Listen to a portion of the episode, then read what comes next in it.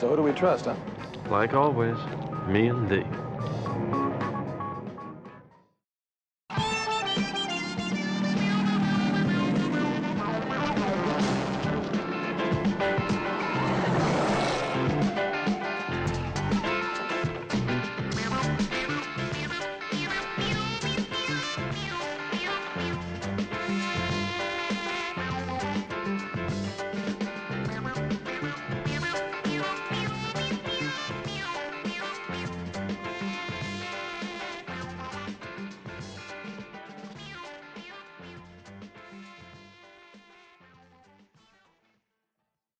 Welcome to Me and Thee and Three, a Starsky and Hutch fan podcast. I'm Monica, I'm Jen. And I'm Rachel.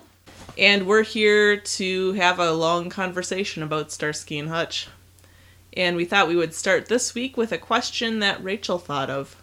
All right, so my question for this week is Who is your fashion icon? I think Rachel should have to start. Oh, all right, well, that's an easy question for me. It is the one, the only Huggy Bear Brown. I just adore his outfits, and I love all his hats, and I love all his scarves, and I just, I just think his fashion is perfect. And if I, if I could pull it off, I would wear all of his clothes. I do like when he's wearing scarves around his neck. Oh, they're so Very- nice. Yeah. Good look. Little ascots. Have decided what an ascot is? Um, I believe one could call that an ascot. I don't know. I don't know, maybe. See, for me, this question is two different answers if you're asking me what do I enjoy looking at the most versus what would I actually wear. So clearly, wherever Starsky buys his jeans is the most blessed of all clothing manufacturers uh, in this universe. But in terms of what I would want to wear, I think my favorite outfits are those worn by uh, Marianne Tustin in the tap dancing your way right back into our hearts episode. At one point, she's wearing all red with like a red scarf over her hair, and she basically looks like the Scarlet Witch from Marvel Comics, and that is what I would love to look like. That is an amazing outfit. I'm I've got sort of a boring answer, uh, Hutch, but to be fair, he wears a lot of plaid. I like plaid, and I love that shirt he has with the guitar on the back. It's such a dorky shirt. That that is to say, there are definitely lots of outfits of his I would not wear, but I have to admit I don't pay a huge amount of attention to the clothing on the show, so I don't actually remember a lot of great outfits off the top of my head. Would you wear his serape? this is an important question. Not as a first choice, no. My question is Is the guitar shirt, was it something he bought himself or was it a gift? Ooh, I think he bought it himself. Yeah. I think he probably saw it at a thrift store and was like, "This has a guitar on it. I love the guitar. I must wear it." And no one thought to like correct him on his idea that he has to wear things that have things he loves embroidered on them. I'm sure at some point he'll wear a shirt with like a plant embroidered on the back. I was at a thrift store once and found a shirt that inexplicably said, We play euchre without you. Which is a very specifically upper Midwestern kind of thing, and my question is, would Hutch have bought that shirt? Do they play euchre in Minnesota? I believe so. I, I'm pretty sure it's it's a thing there as well. I still don't know what euchre is. I'm from New It's Jersey. a card game. That's all you need to know. I think it's very Germanic, so I don't know if it would necessarily be a Duluth thing, but it could, I suppose. Maybe season four Hutch would wear that. Oh, season four Hutch. I oh god. Sometimes he wears really nice outfits, and then sometimes it's just that stupid bowling shirt and the Hawaiian shirts, and I'm just like, why Hutch? Why? You do wear nice clothes. I know you have them. Season four is just a parade of bad aesthetic decisions on Hutch's fault part. Mm-hmm. but I kind of like that because then you can be like, Hutch is kind of falling apart. True. This is true. And then at the end, then that's just that's when that's when he gets everything back in the very last scene. That's true. Well, I wanted to share the fabulous gift that I got from Monica and Jen. Uh, it is the Starsky and Hutch board game from the 70s. And it was just, it's such a delight. I love the illustration on the cover. And the game itself, it's not the most complex, but you each, uh, everyone gets to be the Torino, which is really fun. And you drive around and you try to catch your perp by collecting the cards with the that match the face of your perp card. And I just really love like this artifact.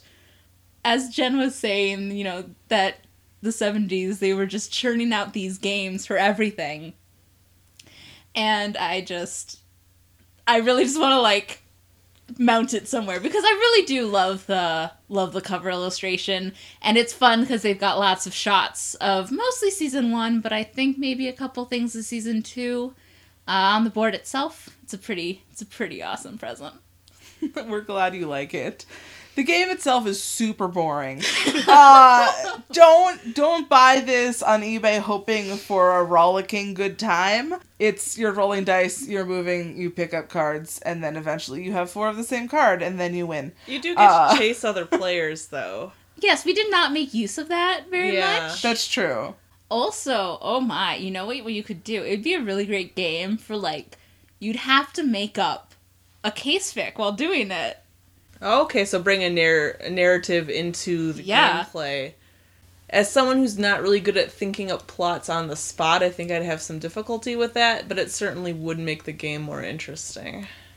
I just feel like there are better ways to do a mystery board game. I owned the Babysitters Club mystery board game, and that was much more sophisticated than this one. I'm actually liking Rachel's idea of modifying this game now because the board does have some fun pictures of Starsky and Hutch on it, and you do have these little Torino cards that are your pieces. So what if we we were like Hutch is trapped under his car somewhere, and we're like racing to save him, and whoever like saves him first is his Starsky. Oh my gosh! Yeah. So basically, you're you're competing with the other players to be the one and true Starsky. I think that could be fun. That, Jen yes. little. I just is your little Torino becoming Starsky? Is this like that Joyride fic? No, I, You're, just- you're in the tree now. Exactly. okay, okay. I'm still skeptical, but I'd be willing to try it. And then, of course, you can always spice things up if you're a drinker and make it also a drinking game. I mean, if you want to go to Kafka horror, we could make it. You've body swapped at the Torino, and you're trying to like get your own body back. I just wish there were cards in this game because I know I played the uh, Mary Hartman, Mary Hartman uh, board game, which is from approximately the same era. Also, a mass produced, cheap uh, TV tie in board game, but that had cards with different characters and secrets and plot elements from the show. And this basically the only show components are the images themselves. The gameplay doesn't have much to do with the show. Still a delight, though. It reminds me of um, some other Starsky and Hutch games, mainly a racing game from the n- late '90s, early 2000s. 2002. 2002 that uh, Rachel showed us some YouTube videos of people playing this game, and it looked pretty horrible, but fun. The nice thing is, is that Antonio Fargas does voice Huggy in it, which is pretty awesome. And he does, I think he narrates as well, because it's Huggy's narration. Uh, but yeah, if you if you're interested, you can watch both people play it, and you can just watch just the cutscenes. And actually, I kind of quite like the cutscene style. Um, visually, I like sort of this. Uh, I'm not good at describing art, but I I enjoy uh, the style that they're in. Well, in the last episode, I mentioned I had a Torino related surprise, and I, I like art, and uh, my friends might be able to say that that uh, one style of art I like, uh, and one specific artist of this style that I like is. Dali. Good job. Jen was cycling through a couple artists I like. was, That, that I was, her issue. It's not that she doesn't know enough, it was that she knew too much. But Rachel got it in one. Dali, I like surrealist art and um sometimes the universe will create a thing and you're like, "Oh, I should probably own that thing." And you know, science is just like kind of an odd conflation. Like I once wandered into a store and saw a poster of Florence of Florence and the Machine holding a rabbit, and it was just a very nice picture. I'm like, well, if the universe is going to provide Florence holding a rabbit, I should probably own it. And if the universe were to provide a striped tomato in a surrealist style painted by Paul Michael Glaser in a poster form, I should probably buy it. So this is what I've bought, and I, I'm going to go show it to you guys now. Okay. Oh my god! Is that what was in the tube? It was in the tube, and I'm sorry to say I actually tore it slightly as I took Oh, it out of the tube. So it's slightly ripped, but only at the very bottom, so I'm not feeling too bad about it. It was my own fault. It was packaged fine. I just didn't have a good grip on it as I got it out of the tube. I assume we're cutting this part out. I So, well, you're talking it as you walk away from the Okay. microphone. Okay, but the thing is, like, I wish this was a visual medium at times just because my face, when Monica said Paul painted by Paul Michael Glaser, And it, I believe it's digital art. So Okay. by painted, I mean created. Okay, okay, time for the uh, reveal, the great reveal. Oh my god! Oh my god! What is this? This is amazing! so weird. It's a tomato and it's got the Torino stripe. And I'm waiting for my friends to notice a final detail. It's signed! I I did notice that. I just I couldn't read it from the angle I was at. To Jen, Monica, and Rachel, all the best. Aww, Oh my god! That's amazing! adorable. How did this? So you need to tell the story of how this came to be. Sure. Also, why is there a leaf coming off of the tomato in the corner? the surrealist wind? For visuals, I don't know. I like it. You're gonna have to take a photograph and put this in the show notes. Okay. God, I get. Oh my god! Oh my god! That's amazing! That is so amazing! Gonna get it framed, right? Yes, especially because I tore it slightly, and so the frame will hide that completely.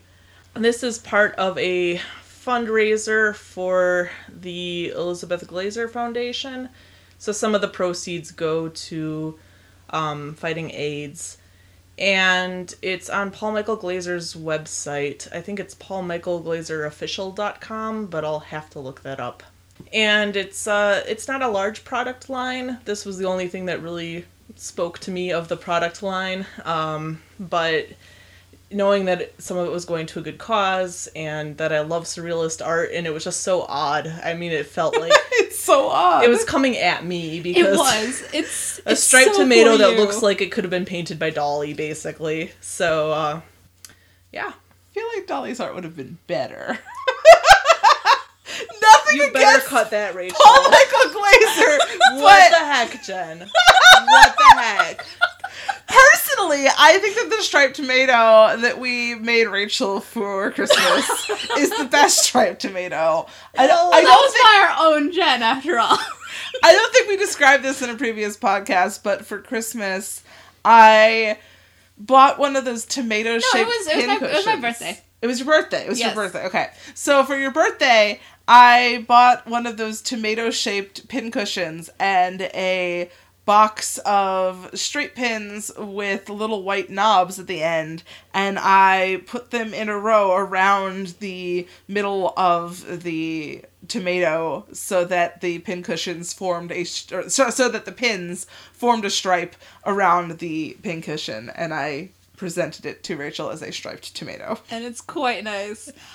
But now everything makes sense because I remember once upon a time you said, "Oh, I spent too much money on something that I probably shouldn't have," which you totally should have, and it's good that you did. And it's for charity. Yes, exactly. And you also said um, that I would probably notice it as soon as I walked in when you had it. Yes, So- I, I thought that I would f- like frame it and put it up on the wall when I got it, but it arrived just today. So obviously, this was the right way to show it to you. Too. Were you It imagining was. you would get to frame it without me knowing? Because that would have been some subterfuge. I actually thought it would arrive before you came home. oh. that would have been that would have been pretty cool. But I think this was like live on the podcast Right. reveal. so amazing. I just ah And I'm really flattered that you had it signed to us as well. That's that really that's awesome. You're welcome. Thank you. I mean, I I feel weird about getting things signed just to me. I I don't know. Like, Well, I'm happy to I'm happy to be added to that list. good, good. We could hang it up there. I was thinking Over the TV. Like w- That would be nice. we might need to just rearrange some of the art in here, but it would be good up there. Oh, that's so cool. Well, we should probably move on, and I I think our next segment is uh Rachel's. Oh yes. Um so during Christmas, my my mother, my sister and I were going out to go shopping. And my sister, when we're getting in the car, says, Oh, hey, I was listening to a radio show, and she listens to British broadcast radios because 80s New Wave, uh, specifically British 80s New Wave, is her genre. She said that she heard a Starsky and Hutch reggae song. So I had to look it up, and it was pretty easy to find because if you basically search Starsky and Hutch reggae, you come up with Trinity, who is the artist, and the song is called Starsky and Hutch. And it starts out basically with uh, someone asking, Hey Starsky, where's Hutch? And that's about all I can understand, honestly. Uh, I need to have more listenings to catch more of it, but it's it's quite a fun beat Nice. it's fun to find all these different songs and genres you don't really expect to have references to Starsky and Hutch. We definitely found like a an LL Cool J song called Starsky and Hutch, and I cannot figure out the connection at all. Like that's the title, but it's they're not referenced in the song, so I don't know the context either. Uh, but I feel like Starsky and Hutch keeps popping up all over the place now that we're looking out for it. Jen, you had something to say. Well, there are a couple of things. First, uh, I should mention that I bought a impulse bought a Blu-ray double feature of Dirty Harry and Magnum Force. I have never seen Dirty Harry, even though I know that it is a classic. Um, and I certainly have never seen Magnum Force, which I'd never even heard of until our first trip to the Ar- Iowa archives, where I kept seeing references to this ship that I'd never heard of. They were saying how there were three major ships, uh, or four major ships for fandom, and it was Kirk and Spock and Starsky and Hutch and the pair from the professionals. I Bodie think. and Doyle! Um, and then the fourth one was Harry and someone. I I clearly did my research for this. Anyway, and I was like, I don't know what this is. And then I saw a reference to Magnum Force, so I googled that, and it's apparently a uh, sequel to Dirty Harry, which co-starred David Soul. And so the ship is David Soul's character and Clint Eastwood's character. I have no idea what the context is, but I was fascinated because I feel like I came into fandom at a time where it was expected that you would learn your fandom history. Um, that you would know that, you know, we could go back in time to Sherlock Holmes fans, and we could go even further back in time to people writing new Arthurian legends and everything, but that modern slash fandom started with Star Trek and The Man from Uncle, and then went through. There was the professionals and, and Starsky and Hutch, and then there was Blake Seven and Beauty and the Beast, and all these other things that I had barely even heard of. But this was a a timeline that I had memorized despite having never seen most of these shows. The Sentinel uh, is another in that list. Due South, obviously, and the Ray Wars. It was like it was like being able to list the, the you know the events of American history. Um, like the Ray Wars are you know really significant. They're like some kind of civil war, but maybe like the professionals was like the War of eighteen twelve. I don't know. Anyway. Um, the point was, I had never heard of Magnum Force, and yet all of these zines were talking about it as if it were on par with some of these others that did stand the test of time. So I find it really interesting that there was this blip on the radar, which seems to have largely come from the fact that David Soul is in this film. And so it's one of the first examples I can think of of fandom following an actor to another project and then starting a fandom around that other project, even if it's not necessarily a traditional fan text. It's not, you know, a, a buddy cop thing. It's not a sci-fi. It's it's a little off the beaten path. So, never seen this movie. Don't know if it's good or not, but we're gonna watch it and we will report back at some point uh, with our thoughts on Magnum Force and how fannish a text it lends itself to be. It makes sense that it didn't have lasting power because, as great as movies are, fannishly, they just most of them just don't last as long because you have the canon of the movie and then that's it. When you have series like The Lord of the Rings was three movies and then there were the Hobbit films, that makes a lot more sense that those lasted a lot longer. Plus, you had, of course, you know, coming from the books fandom as well. Whereas Magnum Force, it was a movie and that was that. It, it seems a lot to me like modern incarnations of what I call and I think others call migratory slash fandom, where something comes out and it's big for a summer and everyone's writing it and you can't seem to escape it and then like a year later no one's talking about it again. And this was true of something like Inception or The Social Network. Um, Again, both movies. yeah, exactly. Both movies get have this huge investment, this flurry of fan fiction, and then fall off the radar entirely. I look forward to watching these movies. I I have very little knowledge going in. Also, also there's that episode where Starsky mentions Dirty Harry and Hutch says, "Who's Dirty Harry?" And Starsky says he's a cop from San Francisco. Oh, so that means this is within the Starsky and Hutch universe. This yes, I mean, I don't Okay, this is the thing. It was probably a joke, but I mean, yes, it's obviously a joke. It's obviously a reference to because I'm sure this was after David Souls being in Magnum Force, but you have two options here. You can decide that Hutch is so into the indie scene that he does not pay attention to pop culture at all, so he legitimately has no idea about Dirty Harry. Period. Or you can take it as that they exist in the same universe, and out there there is a carbon copy of Yes. Hutch running around. That is the version that I choose to believe because I want. I, I get the impression from what I saw in those zines that the character David Soul plays in Magnum Force is not the greatest dude. So I basically want Hutch to meet his evil twin. I do like Evil Twins. Yeah. I mean, and they- they quite possibly could because clearly Starsky knows Dirty Harry, so therefore, There you go. Yeah. it seems Callie really wants to put in a word, so we'll let her have her piece.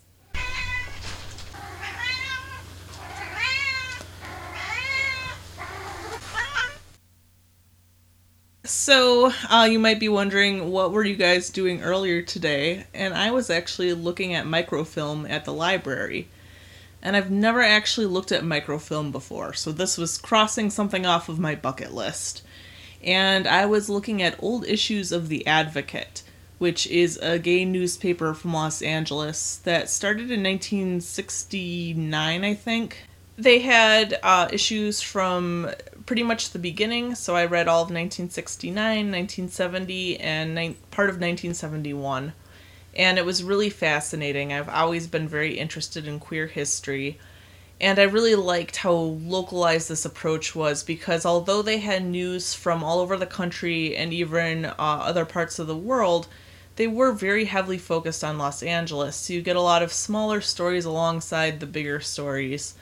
I learned so much from reading these because, as someone who has never lived in California and was born in 1985, this is a, a period of history that, yes, I, my parents tell me about and I've read about, but it's always fascinating seeing how, in some ways, it's a completely different world, a completely different experience, and then at the exact same time, how, in a lot of ways, very little has changed and there was a lot of news about police brutality against queer people. Um, and there was a lot of uh, news about pop culture. And uh, as I was reading it, Jen was reading it with me, and she actually noticed something. Yeah, I was uh, sort of lingering over Monica's shoulder looking at various headlines, and I saw a reference to Charles Pierce. And I said, wait, wait, that's sugar!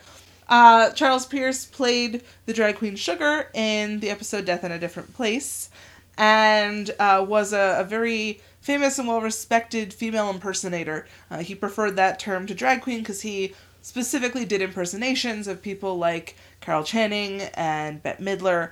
And there was an article about his show in LA and how uh, delightful it was. And so that was a, a cool Starsky and Hutch connection. And it made us curious to see if Death in a Different Place might be referenced um, in the issue of The Advocate from when that episode aired. So Monica's hoping to get more microfilm. It may take a while, but when it comes in, we're hoping to look at more from the era uh, during which Starsky and Hutch took place and was airing on television. Uh, now we should go into our rec corner. And I just have one rec, so I'll, I'll go first. Um, I read a story called Tandem from Hutch Rules 3 and Paula Wilsh. And this is a story about Starsky and Hutch being asked to house sit for Hutch's parents over Christmas. So they travel to Minnesota. They spend some time with Hutch's sister and her children. And the dynamic there is just very sweet, where the children really love Uncle Hutch and Uncle Starsky. Um, and then they stay at the house, and it was very, it's a very, it was gentle and domestic and I was like, oh, this is very sweet and well written, but I like, you know, action in my stories. But then there's like rumblings of a storm on the way, and then there's an accident on a frozen lake. And accidents on frozen lakes are my absolute favorite thing to happen in any story ever. So at that point, I was like, I am loving this story, and it, it was very well written. Um, it's just full of emotion um, one thing I will note is that as I was reading it, I couldn't remember if it was Slash or gen, and I couldn't figure out. I, I was for most of the story convinced that it was gen. No, it's actually a Slash story. You just, um, it's near the end. I'm obviously perfectly happy with that. Like I, I read Slash and gen uh, equally. I am I'm happy for either, but I was kind of laughing at myself that I couldn't remember which it was, and that even reading it, I couldn't figure out which it was until probably the last like, tenth of it. That'll often happen in Starsky and Hutch. Whenever I hear people talking about Slash or gen, I assume someone's trying to tell me apart from Slash from Guns N' Roses. Oh. Uh, it would be a pretty easy game to play. We don't have a lot in common, me and Mm. Slash. I'm sorry, I didn't mean to destroy you. Also, Monica, you're a Midwestern parody of yourself. Frozen lakes! I just think that they're rife with danger and intrigue, but also serenity. Solid. It is you- snowing right now as we record. I mean, have you ever just stood in the middle of a frozen lake? No. You're missing out. There's nothing like standing in the middle of a frozen lake. It was never even possible to stand in the middle of a frozen lake when I was growing up. There were like little flags to tell you whether or not the tiny pond at the local playground was frozen enough to ice skate on. And usually it was a red flag, which meant don't, you're going to die. To be fair, I haven't stood in the middle of any frozen lakes this winter, but last winter I had. Did you have any recs, Jen? I have not really been reading lately, so I unfortunately do not have anything at the moment. Well, I have two recs, and they are both of the Huggy Starsky variety because I, well, like Monica, I'm an equal opportunity gen and Slasher, and I'm also a massive multi shipper. So, Huggy Starsky is a very, very good ship, in my opinion.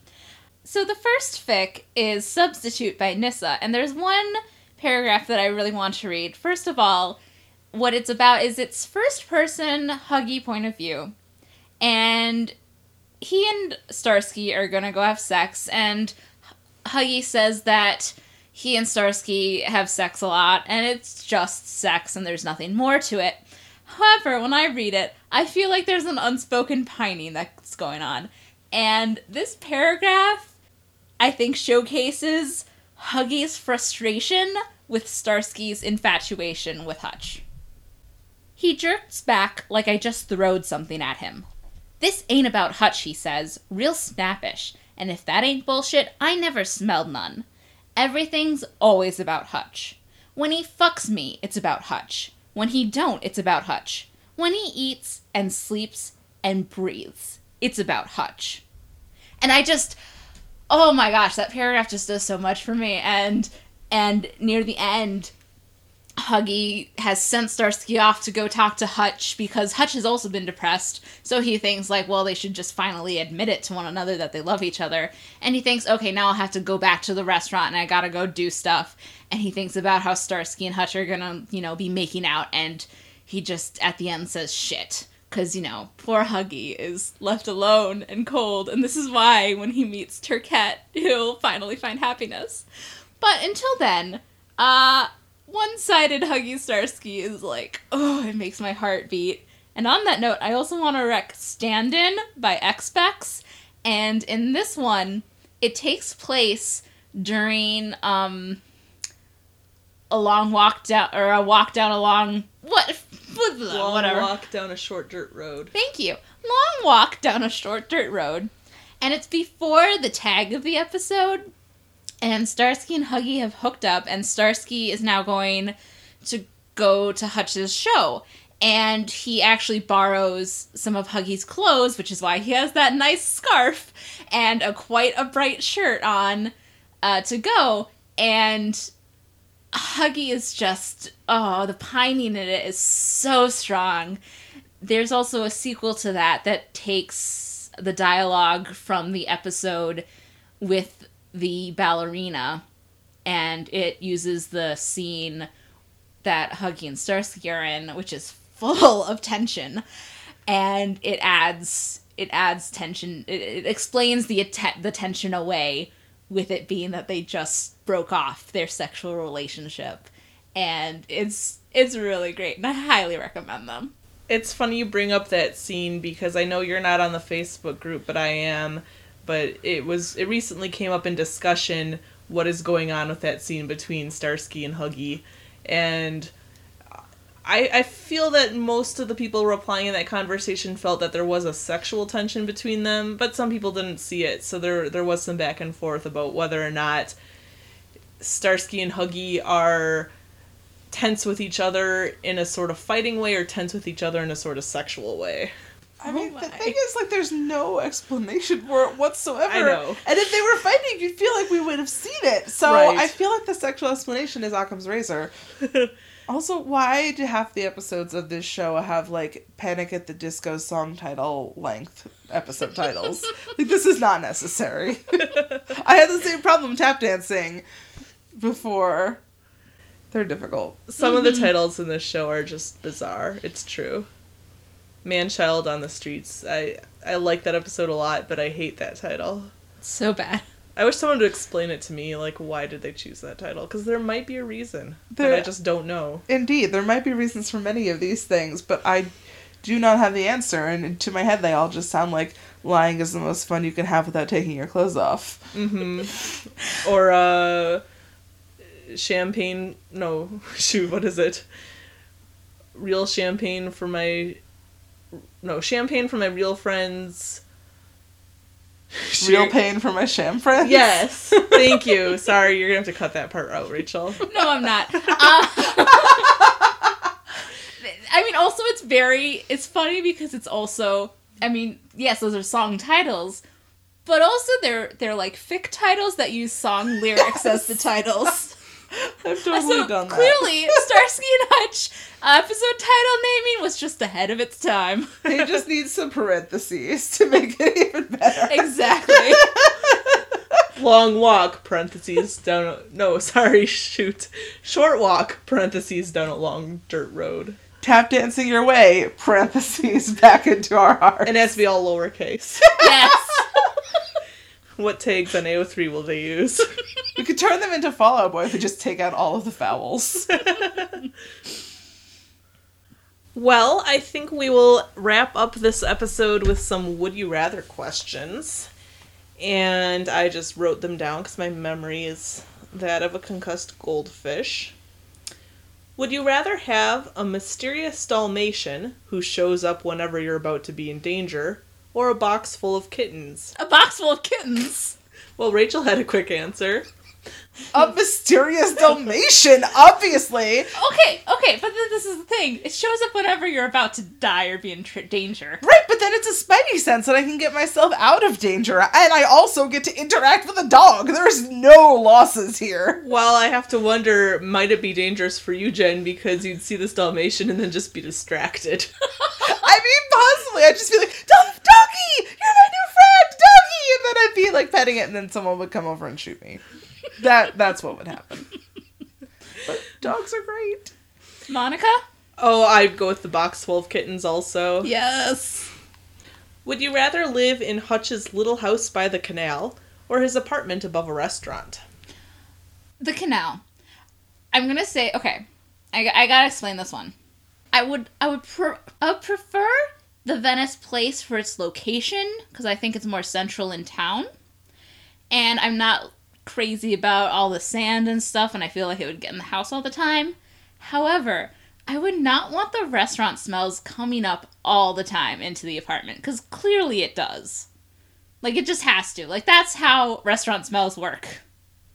Do you think Hutch has a diminished sense of smell? I think he just doesn't care enough. Okay. And maybe the plants block it out somehow. Perhaps. Perhaps. They they take in restaurant smell and they let out non restaurant smell. Jen? I feel like I would have to pick the canal house too. I was gonna say, well, it would be nice to have close proximity to a restaurant, but we literally have a restaurant in our backyard and we never go to it. So I probably would not attend that restaurant. Monica just looked in the air like, we do? Yes, we do. It's literally right behind this house. Um So that shows you how little we go there. So I feel like I would not take advantage of that. And uh, my best friend growing up lived for a time in an apartment over a bar, and it was so loud. And if this restaurant is open at all late or opens up at all early, you're going to wind up having a lot of noise with a lot of people when you do not want there to be. So I, I think I would much prefer uh, a separate house. That's fair, and I'm actually also gonna say Canal. It looks like a classy restaurant, so it's probably not gonna be that noisy, but um just sharing walls with another establishment uh, is bound to get annoying. Um, and I do actually live in a very small house with no shared walls. It's technically a condo, but it's basically a very tiny house, and it works out well. So uh, I think the canal would be very similar to that arrangement.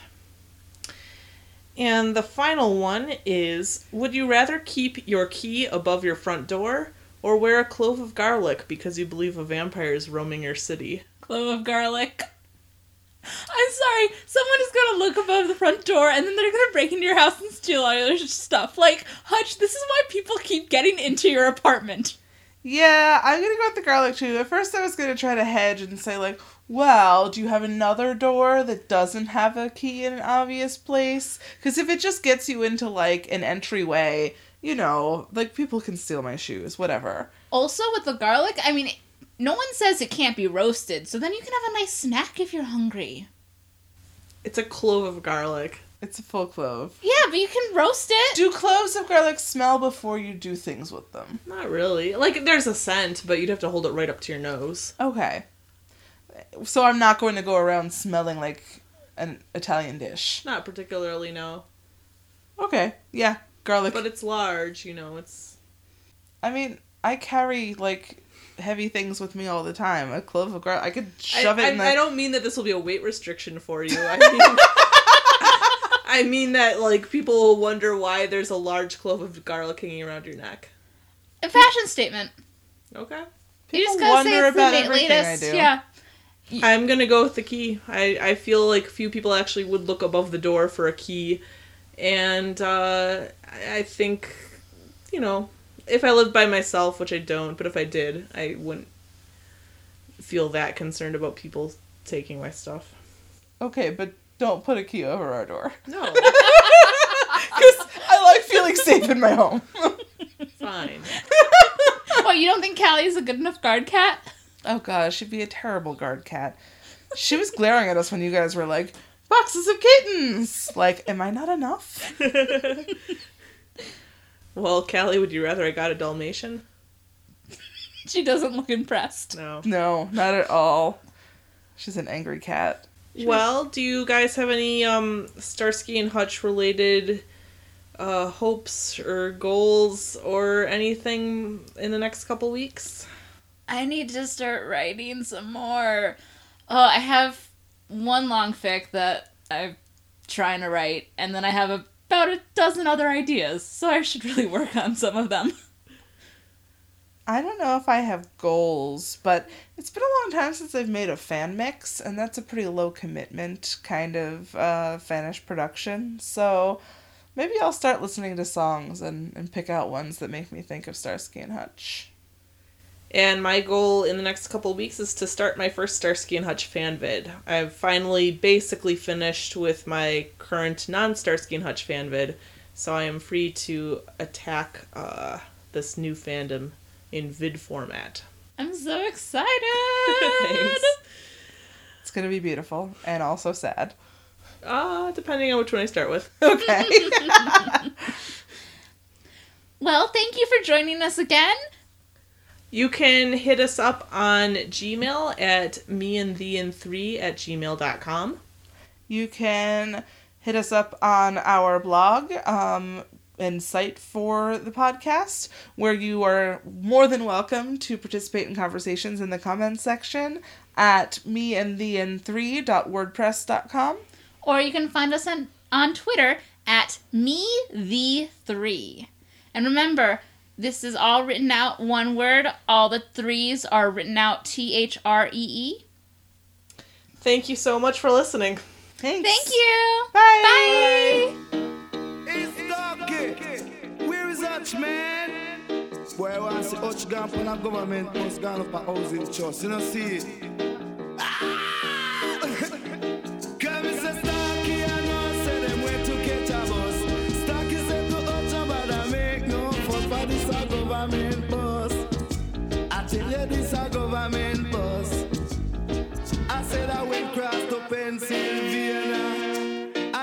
Here a boy just a sat up on the piers a a talk about death in the arena. But I live in a the stadium, in a the stadium. Starkey and Hutch said them went to catch a bus. Starkey said to Hutch, but I make no fuss for this a government